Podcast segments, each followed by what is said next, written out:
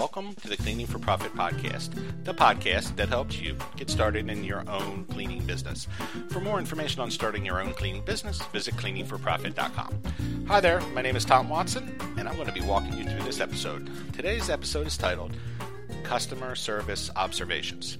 It's no secret that customer service is going to make or break you. If you get it right, your company's going to prosper and you're going to make a ton of cash. If you get it wrong, you're not going to make anything and you're going to be kicking yourself in the butt wondering why you started a business at all.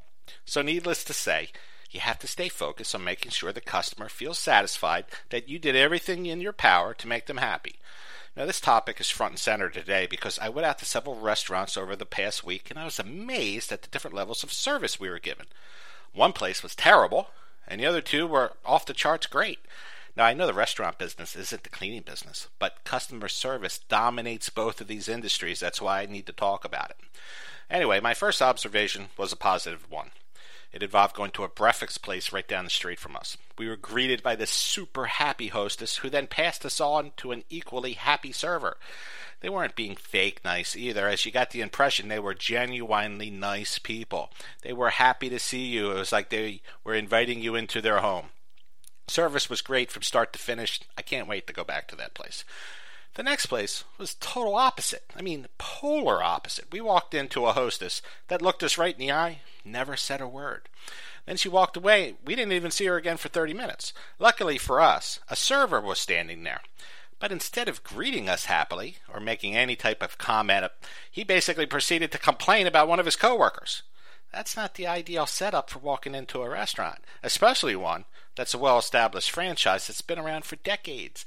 Now, what's funny is this guy who's complaining to us about his coworkers, he didn't offer us a seat either.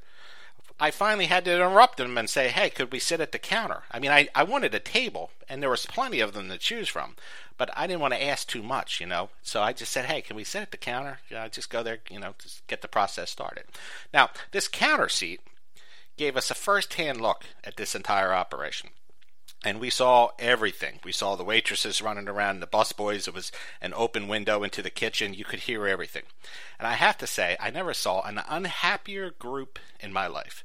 Dirty looks, snide comments among the staff was so common you couldn't even keep track of them all. The waitresses were yelling at the cooks, the cooks were yelling back.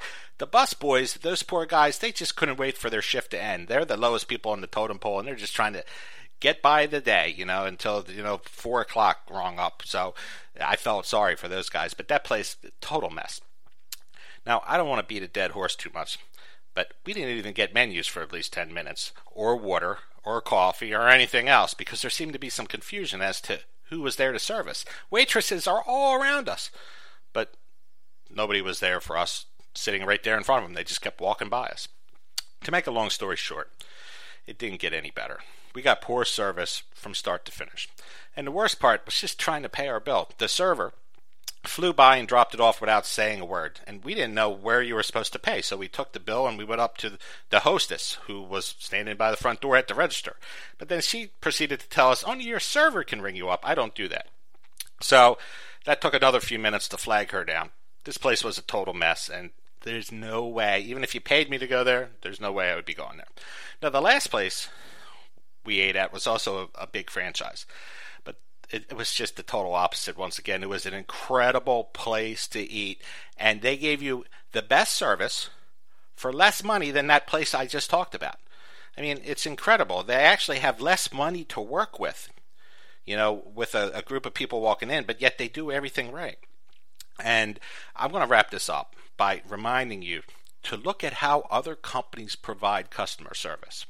Be a student of the game and try to dissect how some companies get it right while others drop the ball time and time again.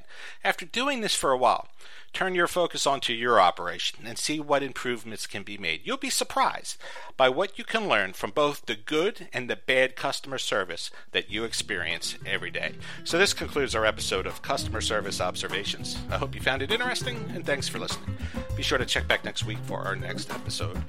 For more information on how to start your own cleaning business, I encourage you to visit my blog at cleaningforprofit.com. Just click on the blog section for my latest posts. Should you have any questions or comments about this episode, just visit the website and go to the Contact Me page. I look forward to hearing from those of you that touch base, and I'll talk to the rest of you next week. Thanks again for tuning in.